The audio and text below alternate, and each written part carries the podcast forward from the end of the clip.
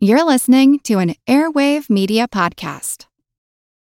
When you need mealtime inspiration, it's worth shopping Kroger, where you'll find over 30,000 mouthwatering choices that excite your inner foodie. And no matter what tasty choice you make, you'll enjoy our everyday low prices, plus extra ways to save, like digital coupons worth over $600 each week. You can also save up to $1 off per gallon at the pump with fuel points. More savings and more inspiring flavors make shopping Kroger worth it every time. Kroger, fresh for everyone. Fuel restrictions apply. Before launching in today, I invite you to check out fellow Agora Network podcaster Dominic Perry and his excellent show, The History of Egypt. You can find it on iTunes and wherever fine podcasts are sold, or at EgyptianHistoryPodcast.com. Thanks, and now, enjoy the show.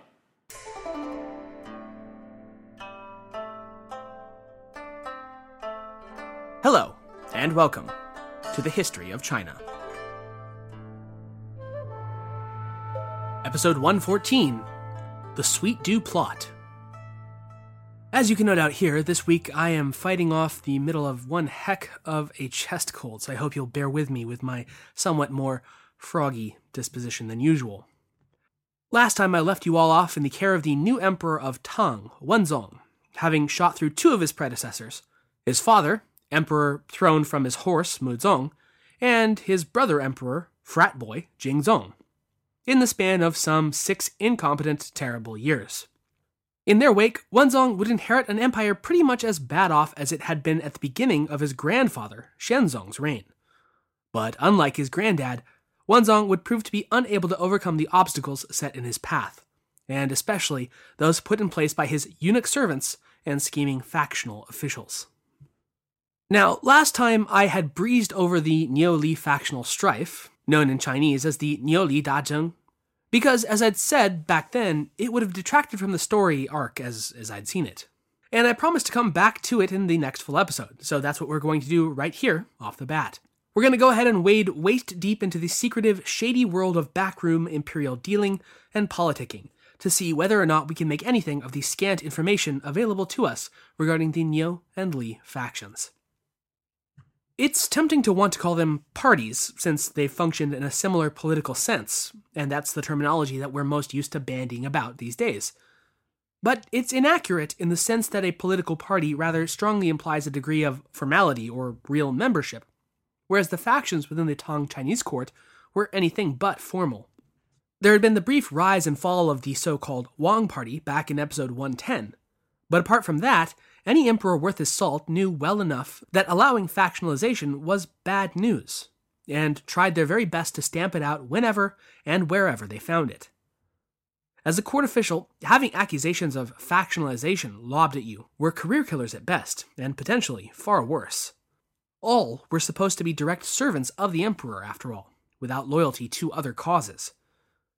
As such, Professor Dalby writes, quote, Rather than being close knit, well defined, and well disciplined pressure groups with a basis in common economic, political, or ideological interest, the 9th century Chinese Dang were loose associations among politicians, arising from complex networks of personal relations that defy easy characterization. A Dang did not solicit members on grounds of policy differences, as a political party might do today.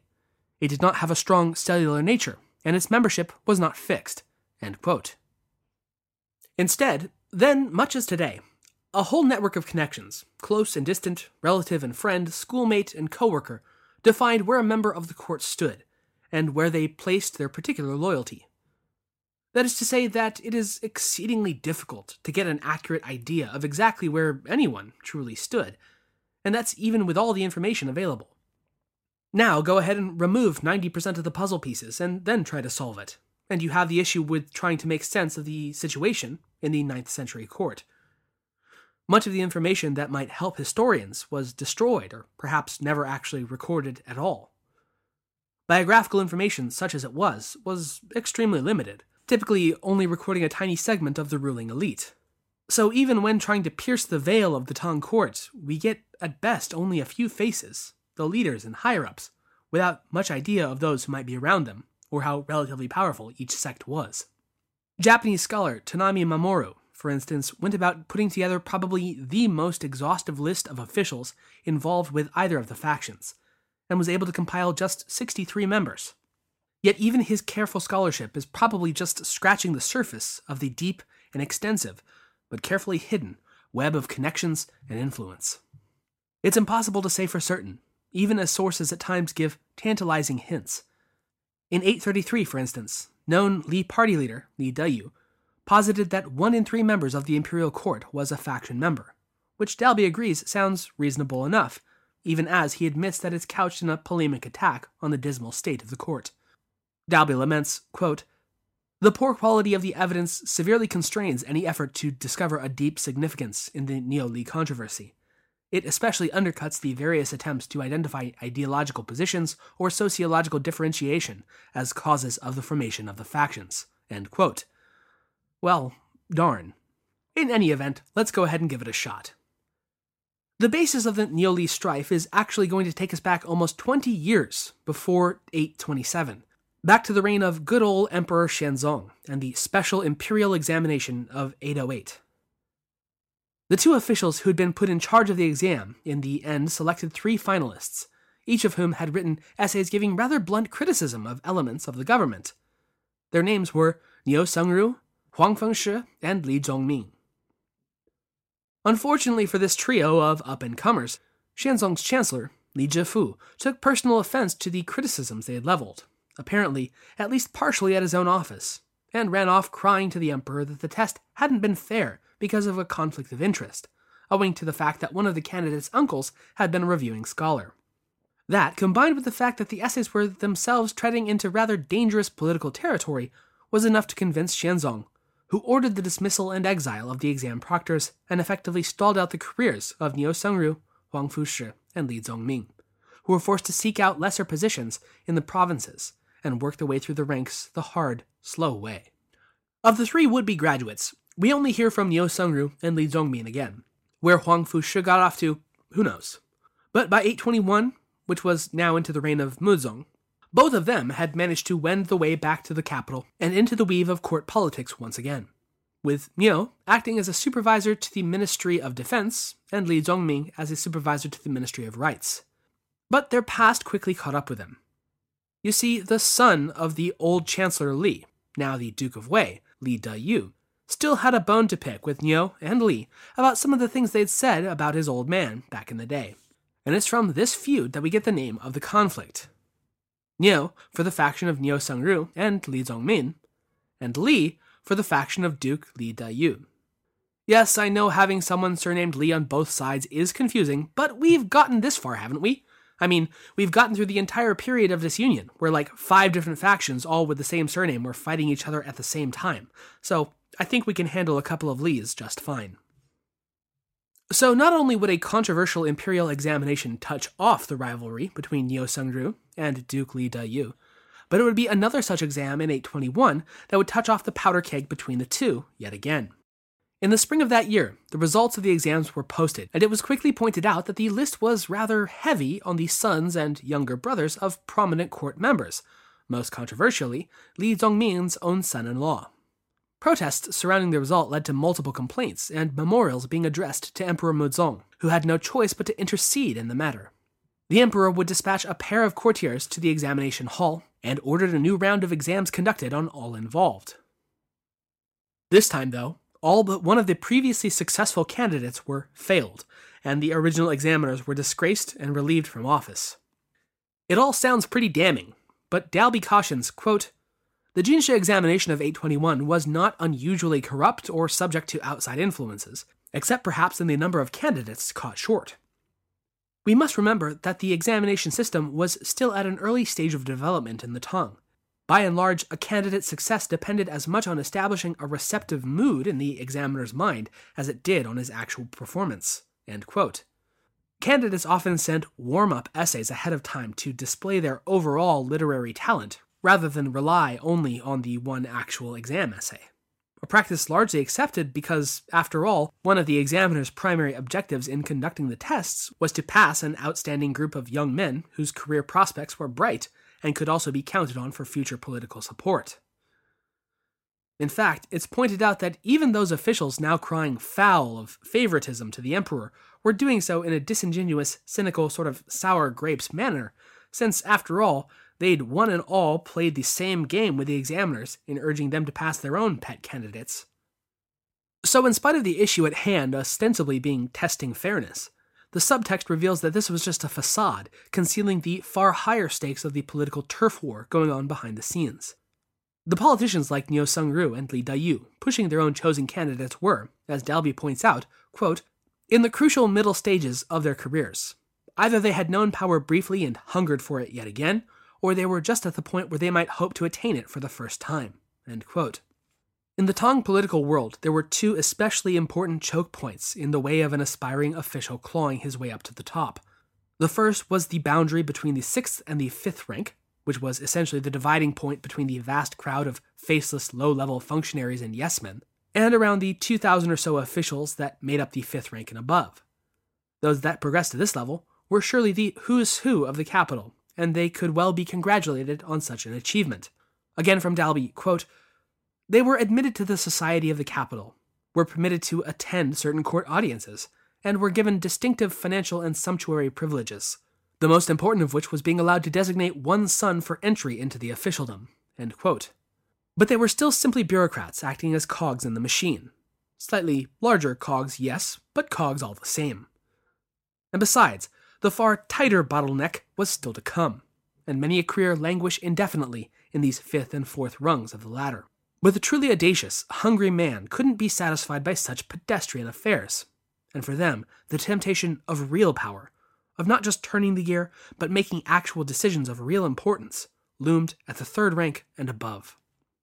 Naturally, there were far more men who desired such positions than there ever were open slots, and to say that competition among those of the middle ranks was brutal is putting it mildly. Just as important as drawing positive attention and accolades to oneself was doing everything in an official's power to defame and impede potential rivals to high office. And that was what was at the core of the examination scuffle of 821 naked, self serving ambition on all sides. Under strong emperors, those like Xuanzong, Dezong, and Taizong, to name some of the strongest, it's likely that the situation like the politicization of an official examination would have never been permitted and the factionalism clearly on display stamped out with a vengeance. But as I'm sure we're all aware by now, Muzong and Jingzong were no Xuanzong. Though they and their successor Wenzong would try to suppress such fissures from splitting their court, they were fundamentally incapable of overawing the officials of the capital, which meant that they were unable to crush factional behavior or to prevent the intense political struggle for power in the upper strata of the post Xianzong court from coming out into the open and from becoming increasingly and from becoming increasingly acrimonious. The intensity of the Niuli strife was further intensified by the active, open participation of the eunuchs into such affairs. Now, as we pointed out time and again, they had gone from being a pariah caste at the end of the 8th century to by now, in the mid 9th, being, like it or not, just a normal part of the political world of Chang'an, and elements one simply had to deal with and through to get things done. The officialdom didn't have to like it, and they didn't, but accommodation was taking place. It was no longer the scandal of the year when a eunuch showed up to a bureaucratic function. But with that increasing role of power and political acceptance came a splintering of the eunuch class itself. Dalby writes, quote, The eunuchs had ceased to be a solid block. Indeed, the progress of the dissolution had probably kept pace with each gain made by the eunuchs, for as they achieved more power after the turn of the century, there was more for them to fight about amongst themselves. Or, in the words of the late poet Christopher Wallace, mo money, mo problems. I want to be as clear as I can be here, because I run the risk in consistently harping on the eunuch class of simply becoming yet another chronicler of the history of the Tang to just categorically say, and then the eunuchs took power, and that's always bad. Indeed, I wish to stress that in all likelihood, most of the eunuch officials, most of the time, were just normal functionaries, carrying out their assigned roles in life to the best of their abilities. Certainly, they were no saints, but it's just as unlikely that they were, as a whole, any more corrupt than the larger body politic, regardless of what Sima Guang wished to say to the contrary. Remember that by this point, the eunuchs weren't punished criminal castrati anymore. By the Sui and Tang eras, eunuchs had typically been taken from the indigenous tribes of the far south and raised as such, and by the 9th century, you may recall, were even permitted to adopt families of their own. Where the real danger of the eunuchs becoming politicized lay, then, was not because they were secretly working against the dynasty for selfish aims, or at least no more so than any other official was doing, but instead that they had long ago been empowered to freely cross between inner and outer courts with near impunity, and as such were able to bring together potential allies from both worlds in the service of a single cause. Thus, in the absence of a strong mediating hand in the form of a powerful emperor, what might have been a localized flash in the pan factional squabble was by the 820s a struggle that had engulfed the entire imperial court system. It would be a tedious waste of time to try to recount every major instance of such a large scale back and forth between the Niu and Li factions over the course of two decades. The Li faction gains the upper hand with the Emperor and takes the opportunity to lob charges against the Niu faction, getting the upper members demoted, but then for some reason or another, usually a war going badly somewhere or infighting breaking out, the tables are inevitably turned, the Li faction is dismissed from command, and now it's the Niu party's turn to come into power and start the whole vindictive cycle over again.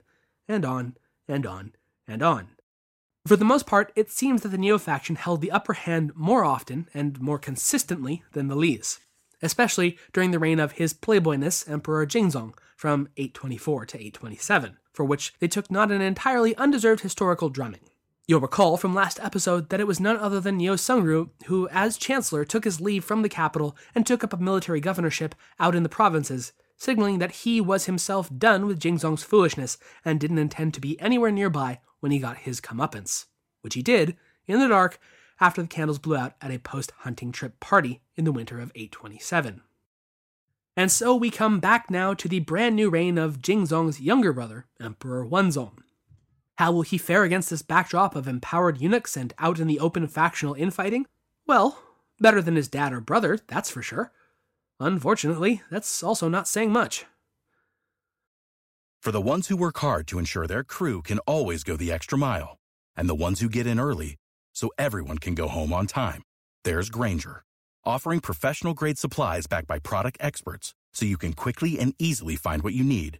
Plus, you can count on access to a committed team ready to go the extra mile for you. Call, clickgrainger.com, or just stop by. Grainger, for the ones who get it done.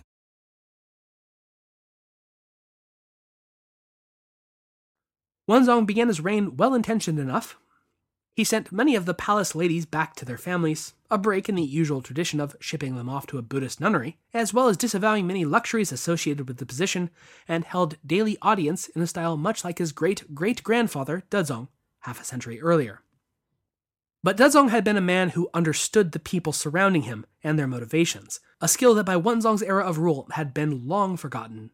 Rather than reading his ministers and choosing a stable course for the ship of state, Wenzong, for all his good intentions, had all the directions of a craft without a rudder.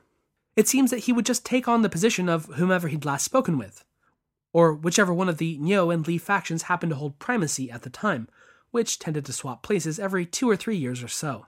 In 827, the Nius took power. In 830, their chancellor was dismissed from office, and the Lis assumed the role, only to swap back again in 832, and on, and on, and on. Importantly to this whole revolving door of ministers, Wenzong carried over from his father Xianzong's reign the idea that demotion should not carry with it significant additional punishment like, say, exile to the borderlands. Instead, he continued the tradition of reappointing his ex ministers to provincial appointments in line with their rank governors, prefects, and on down in accordance. Some of these supposedly banishments to the political wilderness were actually quite lucrative, most especially the governorship of Huainan, just north of the lower Yangtze River. From its capital city of Yangzhou, which is incidentally where we get the name Yangtze from, Huainan, you may recall, is the home of the empire's largest and most productive iron mines, and its governor concurrently held a monopoly on the production of the Commissioner for Salt and Iron, with that bit about salt being a ceremonial carryover from the Han Dynasty. Dalby writes, quote, All of this amounted to a system to provide for those out of power. It was understood, at least by the cooler partisan combatants, that turns of fortune were temporary, and that too vigorous persecution of a fallen adversary might invite far worse retribution. And through it all, there were the eunuchs acting as gatekeepers, hands outstretched to receive enormous payments in return for special arrangements to specific appointments.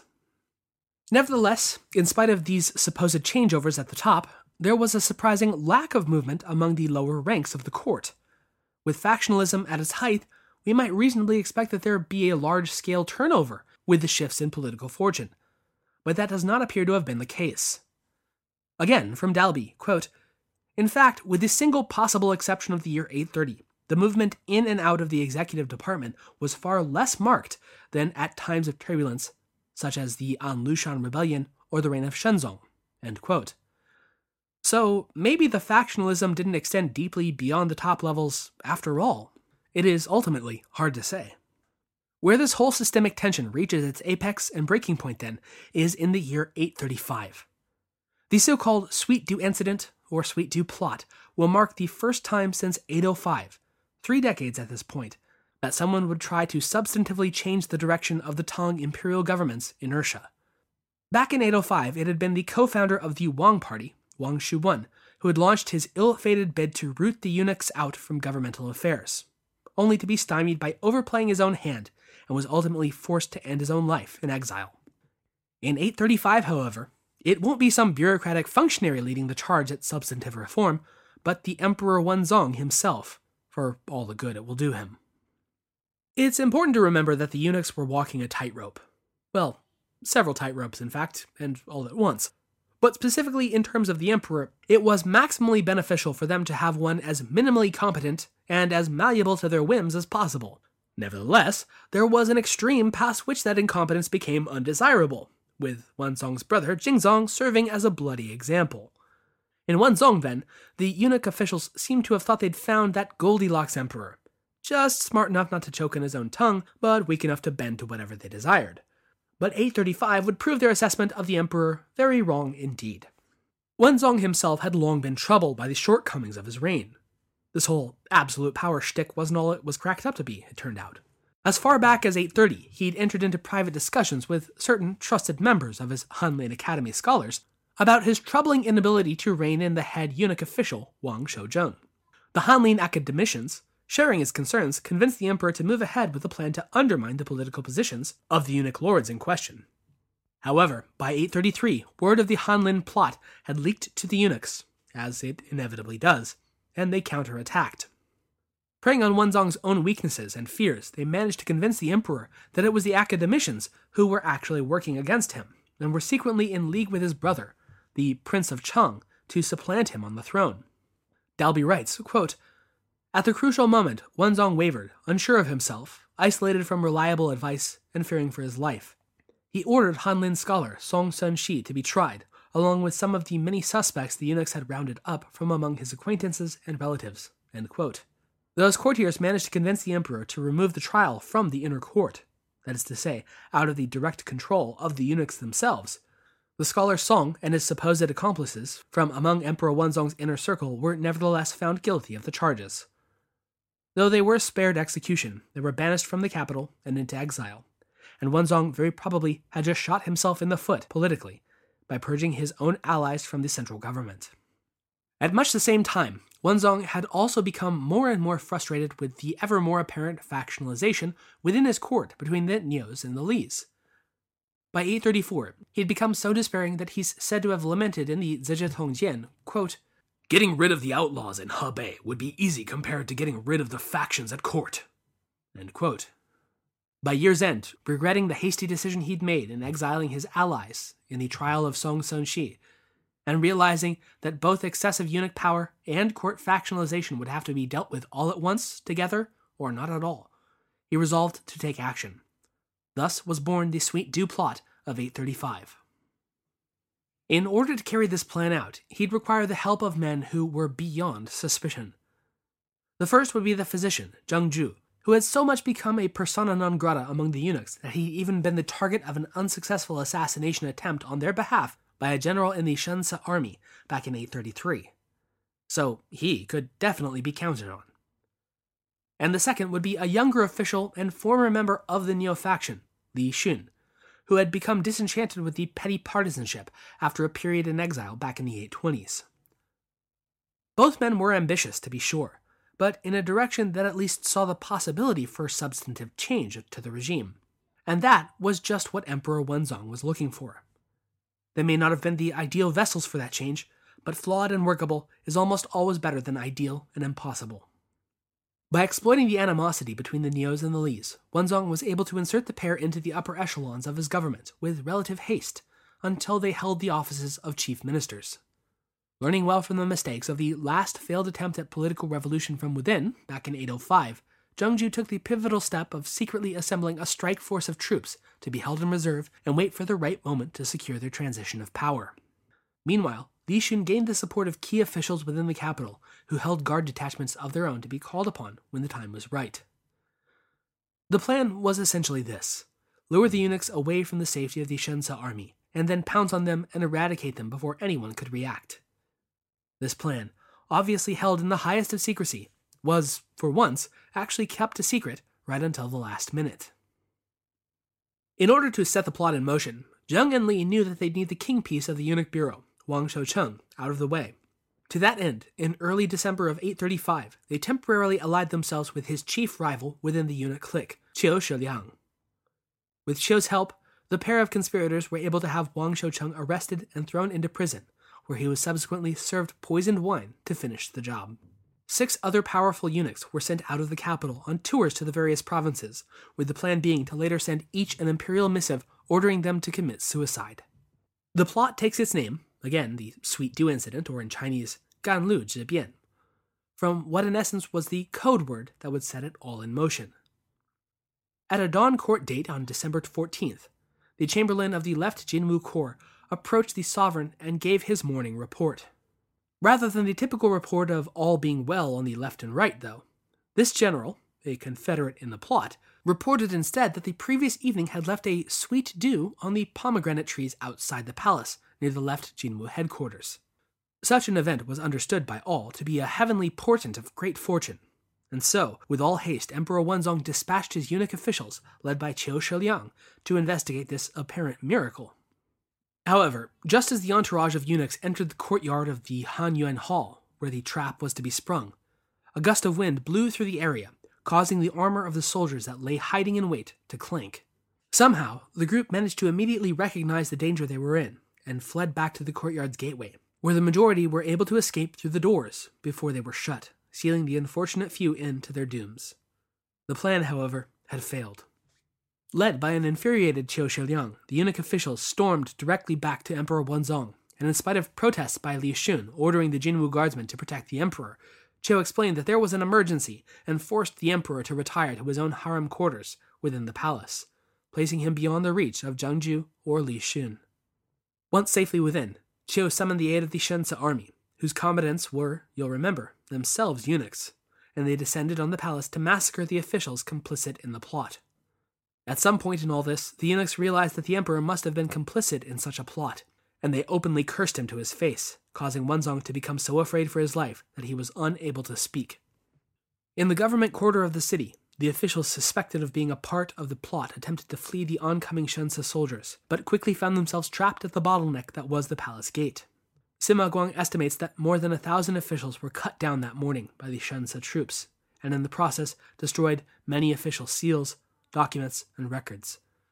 Dalby writes, quote, For weeks afterwards, the troops rounded up not merely the chief conspirators and their underlings, but their entire families and many other people who were wholly innocent. Confessions of treason were exacted by torture. Three chief ministers and their families were executed publicly in Chang'an's western marketplace. The eunuchs permitted the bloodbath to continue until an amnesty and limitation on further prosecution was proclaimed in early 836. The aftermath of this bloody backfire was what you would expect. The eunuchs, slated for annihilation, emerged from the Sweet Dew plot holding Emperor Wenzong by an even tighter leash. Now their power over the Tang Empire was all but absolute, and it would remain so for the remainder of the dynasty. Nevertheless, Qiu Shiliang and his associates knew better than to flaunt such a victory, and in short order they retreated, imperial leash still firmly in hand, back to the shadows to manipulate events within the court from their traditional place out of the limelight. Too overt, and this eunuch dictatorship over the imperium would invite military intervention from the provincial governors, after all. For all its spectacular failure, though, the Sweet Dew incident did seem to at least achieve one of its own goals, namely, that it ceased the brooding war between the Niu and Li factions within the court. Whether out of sheer terror or something else, whereas power had before been ceaselessly swinging back and forth between the two factions prior to A35, Afterwards, the chancellery would be divided fairly equally between faction members, who held it in a rough balance thereafter. Nonetheless, this would prove to be Emperor Wenzong's last card. The failure of the Sweet Dew plot had broken his strength and his spirit, and from 836 on out, he retreated ever more from political affairs. Instead, he hid himself away at the bottom of a bottle, bored by courtly debate, and having lost even his lifelong interest in poetry. He spent his days regretting the turn his life had taken and drinking his cares away. By 839, despondent, he attempted to inquire into the court's records to see what the court historians had been writing about him. In essence, how would history view his reign?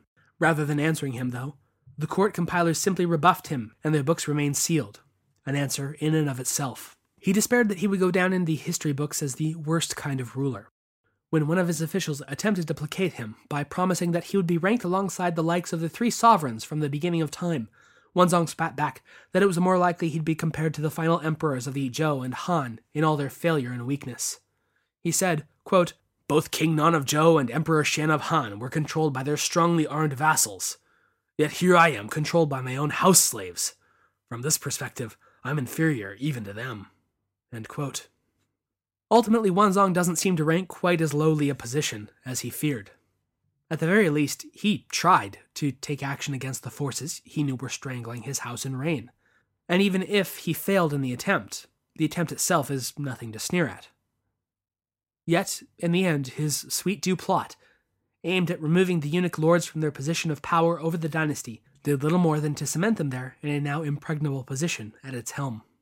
As for Wenzong himself, he would scarcely outlive the decade. At only 30 years old, he would take ill apparently a resurgence of an old ailment of his, and die in early 840. The prelude to his death, however, would mark one of the more complicated and mysterious succession crises of the Tang dynasty. Wenzong, as it were, had only one son eligible to succeed him, the crown prince Li Yong. However, due to an accusation made against his mother and then further accusations against him living a life of excess, the crown prince was briefly detained and then died under mysterious circumstances. There is some thought that Wenzong, having grown indifferent to the well being of his only son, might have even permitted his secret execution, but no solid evidence exists one way or the other. Regardless of the circumstance, the 838 death of the only heir to the throne, as the emperor himself grew more and more ill, threw the court into panic mode. The eunuchs, of course, intervened, this time on the side of one of Wenzong's younger brothers, the 26 year old Prince of Ying, Li Chan. Following Wenzong's death, the eunuch lords would persuade Li Chan to assume power and order both his elder brother, another contender for the throne, Li Rong, and Rong's mother to commit suicide before being enthroned as Emperor Wuzong. That is where we're going to leave things today. The Tang Dynasty is in a dark state, and things are not looking to improve anytime soon. We've entered the beginnings of the Empire's death spiral, though it will be a protracted one indeed. Next time, Wuzong will take the throne and, as a devout Taoist, will initiate the third and final disaster of Wu, yet another persecution against the Buddhist faith in particular and foreign faiths in general. A dark streak China thought it had left behind in the final phases of the period of disunion back in the late 6th century, but which will rear its ugly head once more. But hey, at least this time, it won't involve the deaths of thousands of monks. Thanks for listening.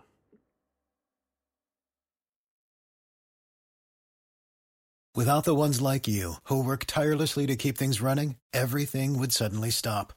Hospitals, factories, schools, and power plants, they all depend on you. No matter the weather, emergency, or time of day, you're the ones who get it done. At Grainger, we're here for you with professional grade industrial supplies. Count on real time product availability and fast delivery. Call clickgrainger.com or just stop by. Grainger for the ones who get it done.